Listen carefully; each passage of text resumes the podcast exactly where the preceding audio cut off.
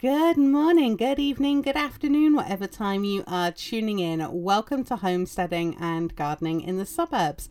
I'm Emma from Misfit Gardening, and today I'm talking about some companion plants that you might want to consider adding to your garden. So, you might be thinking, especially if you're new to the podcast, what is a companion plant? Well, companion plants add diversity to the garden. They help to bring in and attract pollinators, they provide shelter and attract beneficial predators like predatory wasps, lacewings, ladybugs, or as we know them in England, ladybirds, right? They they help to confuse pests, right? They help to mask their favorite snack, which just happens to be your lovingly cared for veggies, by you know masking them with smells or different textures, right? That help kind of break up the patterns that insects are looking for. But they also provide shelter for a lot of these insects that we want to have in the garden, right?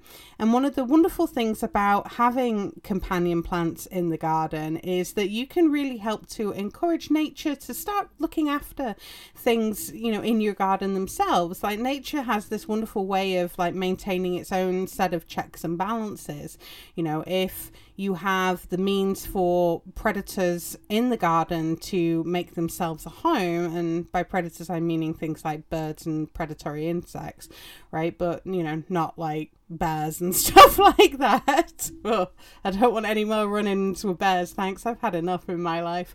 Um, but you know, by having some of those things that are there, you're going to help you know, have an organic garden that's going to be a lot more kind of self sufficient, right? There's a lot less that you need to be doing because nature is taking care of it for you. Like, normally, we as a gardener tend to have to step in if those pest numbers are really starting to get out of control. And one of the great things about companion planting is you're providing, you know, a means to bring in those beneficial insects that are in there. And another good thing for having companion planted plants in there, like I mentioned, was pollinators. And pollinators, you want to bring as many pollinators into your garden as possible because what happens is when you bring pollinators in, you know, other insects start to look around, see oh, what else is there to, you know, that I can have here. You're kind of creating this all you can eat buffet for them, which is great because if you are growing like lots of fruiting vegetables, so things that produce flowers to then produce, you know, the crops that you want to eat. So let's say squash, for example. I know I need to stop thinking about squash I I mean I'm sorry. Like I just I, I, all the examples seem to be squashes. Um I must be slightly squash obsessed or something or squashest. Is that is that a term? Like there must be some sort of garden nerd term for people that are kind of obsessed with squashes. If you know of one let me know. Um but you know peas beans those kind of crops chilies um tomatillos okra um tomatoes um, those kind of crops that are producing flowers, melons, cucumbers. Oh my gosh, now I'm thinking of them.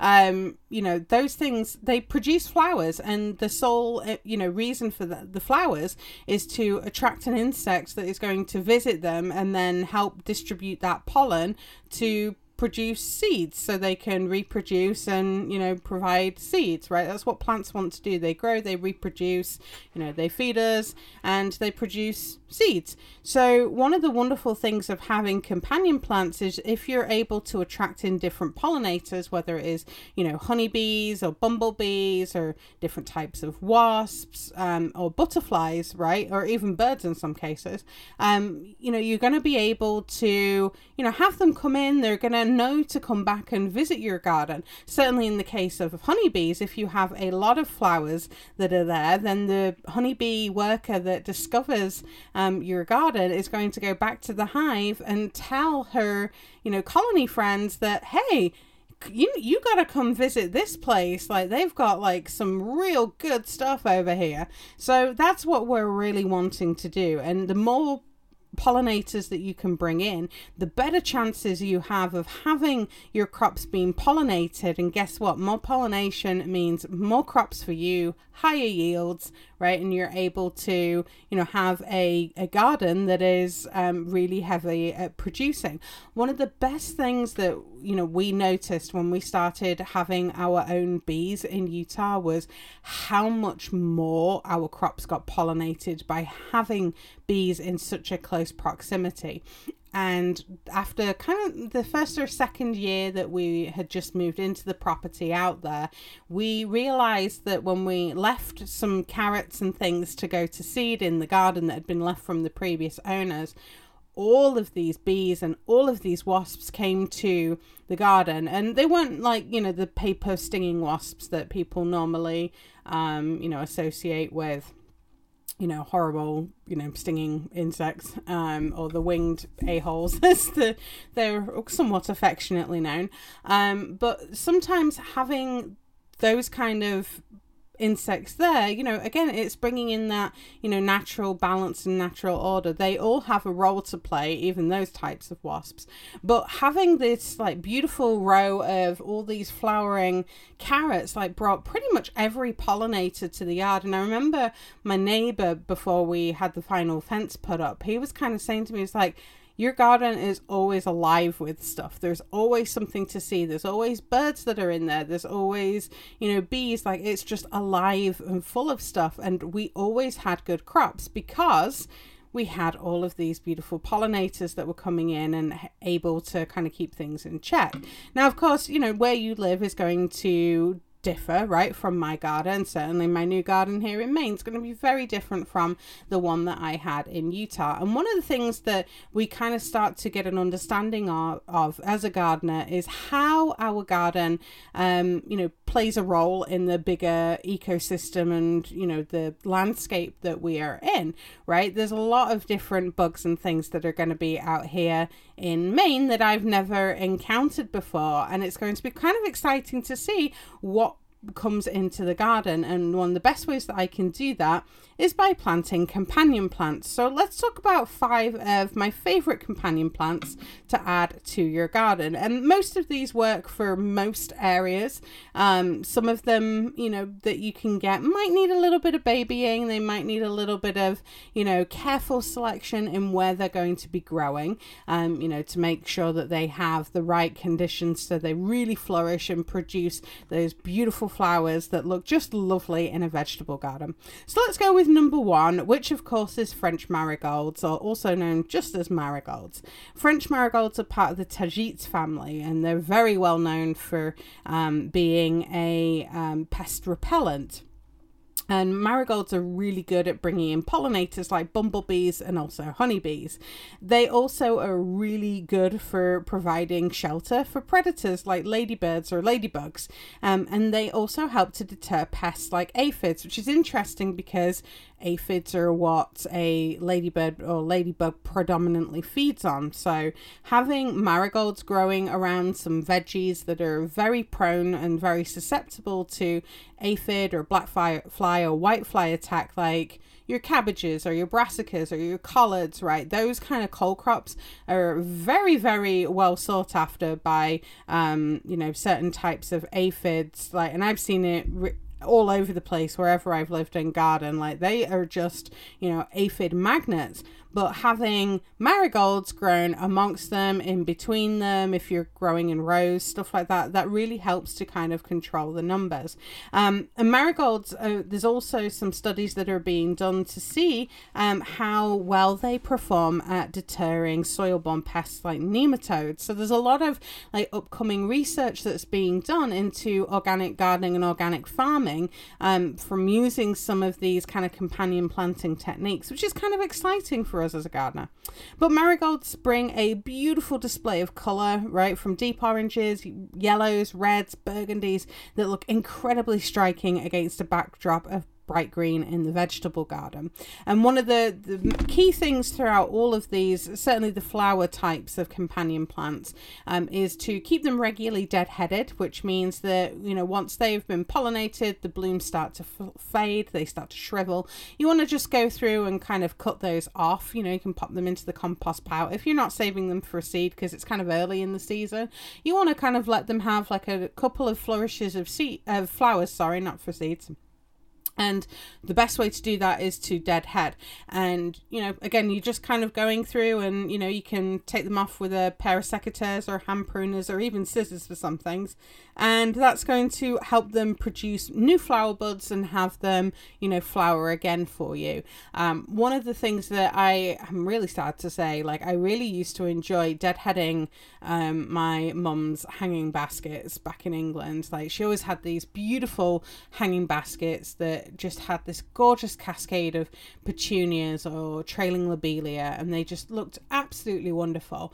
And um, oh, I could actually do hanging baskets this this season. Oh, that's a good thought. I couldn't do them in Utah because they dried out so incredibly quickly.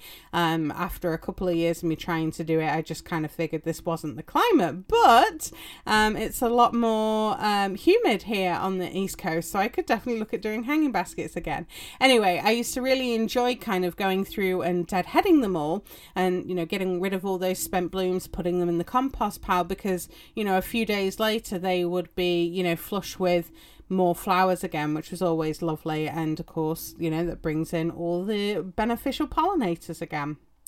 My number two companion plant, uh, which might be a little surprising because it's not, um, you know, something that's edible or anything like that, and neither are marigolds really. Um, but zinnias are something that I just I love to grow in my garden. I always think that they are truly beautiful. Um, and if you're looking to bring in the butterflies and the bees, then you really can't go wrong with planting zinnias. And they come in such a gorgeous array of colours and also like the types of flowers. So you have these very simple flowers that look kind of almost like a daisy or a cosmos, through to these beautiful double petal types that look like dahlias or dahlias, I guess, depending on where you are and how you pronounce it. Um, I typically find that pollinators visit the simple flowered varieties more than the double petaled fancier types, and that's the same for roses. Um, I always see that you see way more pollinators visiting those simple kind of Japanese or rugosa roses um, than the beautiful, you know, heavily scented, you know, double frilly um, hybrid tea roses, right? Simpler always seems to be the better when it comes to attracting pollinators into your garden. Again, if you want to keep them blooming, you want to keep deadheading them to encourage new flowers to form throughout that growing season. Uh, my number three is Sweet Alyssum, um, or Elysium as we keep calling it, like which isn't isn't right. That's what me and my husband call it.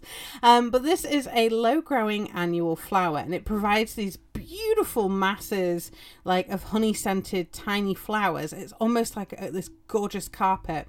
And I've grown this in kind of like a um, an orchard permaculture guild type of fashion where I've had sweet alyssum just growing all the way in like swathes underneath the orchard and it just again it's a beautiful way to bring in the pollinators. What wasn't so great is it was a popular place where the dogs like to run through. Um, so of course they would always be disturbing like honeybees and stuff that were there you know gathering nectar and stuff. So you know i wouldn't necessarily plant um, sweet alyssum somewhere where you know is going to be getting like a lot of foot traffic particularly but if it's something that you want to have kind of in a a border somewhere towards you know a corner. It's done well in kind of dappled shade um, full sun and um, kind of that semi-sunny positioning. It grows really well. And again it's one of those like low growing crop like plants um that is just really good at kind of pushing out the weeds as well as encouraging um pollinators to it. Um i think that if it is grown near plants that you want pollinators to visit so let's say that you know you've had some troubles growing cucumbers and it's had masses of flowers on them, but it's never set fruit, then pollination could be the problem. So maybe try growing sweet alyssum near cucumbers or squashes that are growing up a trellis, right, and kind of having them at the front, um, you know, covering around the base. But also, you could try growing it next to eggplant or peppers or okra, things that are going to want you to attract pollinators to them so they kind of see oh hey what's what's this while i'm here this looks interesting um, so that's a good tip for you there number four is sunflowers Oh my goodness, I love sunflowers. Grow these towards the back of a garden bed so that they don't shade out plants growing behind them. Um, sunflowers grow tall, if you didn't know, um, and they are a beeline for so many pollinators and birds. Um, the sunflowers in late summer and fall always would attract birds to the garden, um, which would then help out with the cricket and grasshopper uh, that w- issue that happened where I lived in Utah every late summer. So I always grew um, sunflowers to help bring the birds in to help reduce the, the cricket numbers when I didn't have chickens anymore. Um, I love to grow a variety of sunflowers in the garden. There's just something about seeing the the beautiful flowers against a brilliant blue sky in summer that just brings joy to my soul. And sunflowers are just such a great like plant to start with for kids too because the seeds are pretty big they're easy to plant and you know they're kind of fun for kids to grow. And you know you can do like little competitions and games to see like who can grow the biggest sunflower or the prettiest sunflower the tallest sunflower right the biggest head sunflower. There's just so many things that you can do there. And then of course you know the fun doesn't stop there. You know you can try saving seeds with them or you can make them into a bird feeder that you can then hang like whether it's in a chicken coop or out for the birds naturally right there's just there's a lot of things that you can do with sunflowers which is really pretty fun um, although I will say that every year that I've grown sunflowers, I've always found volunteer sunflowers that are growing over, you know, the next years after that, which is kind of nice. And I sometimes let them just grow there anyway because it's nice to see them. But sunflowers are one of my favourite um, companion plants to be growing. And of course, the other thing with sunflowers is that they make a really good trellis for things like climbing beans. Um, so, you know, you can use that kind of three sisters method of growing, whereas, you know, it traditionally would be corn, beans, and a squash. Um, you could also opt in, you know, sunflowers rather than corn. Um, and that's also like a, a pretty good um, companion or polyculture gardening method to try because your beans again they're providing the nitrogen that is then helping your sunflowers to keep growing and growing tall. And then you can have a squash or cucumbers or something like that growing on the bottom which are providing shade and helping retain moisture in the soil. So that's that's one for that's kind of an easy one to try if you're wanting to look at doing kind of a, a companion planting on a slightly larger scale and you want to see how you can make things um, have things that are a bit more edible in the garden with your flowers, that might be a good one for you to try. And my last one for today's episode, there's so many different companion plants um, that are there, but my, my last one is fennel, like the herb fennel, not the bulbing form, um, which I do love, um, but more like a bronze fennel, which is one of those plants that can come back year after year. It's, it's a pl- perennial um, if you live in a mild climate area. Um, my parents parents had one that grew in the front garden for oh my gosh donkey's years. So long. Um it's you know it prefers those mediterranean type of conditions um but it does grow very well. And it brings in not only bees and hoverflies which are you know a type of um predator hoverflies. They look kind of like a wasp but they're not. Um but they also are good for attracting lacewings, ladybirds, ladybugs, um, and also the elusive praying mantis, which can find shelter basically in, in the canes of a fennel plant. So, praying mantis is like kind of tall, grassy kind of things, and um, fennel fits the bill really well. And of course, you can use you know the fennel after the plants have you know pollinated you can take the seeds and use the fennel seeds. You can use the fennel fronds in cooking right? It's it's a pretty versatile plant. Um you know you can even take the the larger fronds that form on fennel and kind of cut them back to canes and you can use you know the canes in making things with fish or you know with anything else that you kind of like to have um, that fennelly aniseed flavor with. So fennel's kind of like one of those underrated um, herbs but when it comes to being a companion plant it is very much a you know one of those plants that it is great to have in there because it brings in so many beneficial insects into the area. So if you've got room for it, definitely consider putting in um, something like bronze fennel. It can get pretty tall, um, so it's one that might do better in a separate area or to the back of the border. And then again, if you live in a mild climate area, then be prepared for it to be coming back year after year. But let me know if, over in the Facebook group what your favorite companion plants are. What do you like to grow in your garden? And what have you seen it attract in terms of uh, beneficial insects? I would love to know. So head on over to the Facebook group. There are questions to get into the Facebook group, and my team only let you in if you answer all of them. Um, just to keep down on having like weird you know random requests come through through facebook or whatnot. So if you want in on the group make sure you answer the questions. And until next time have a wonderful week. I hope your garden grows beautifully and i will see you all next week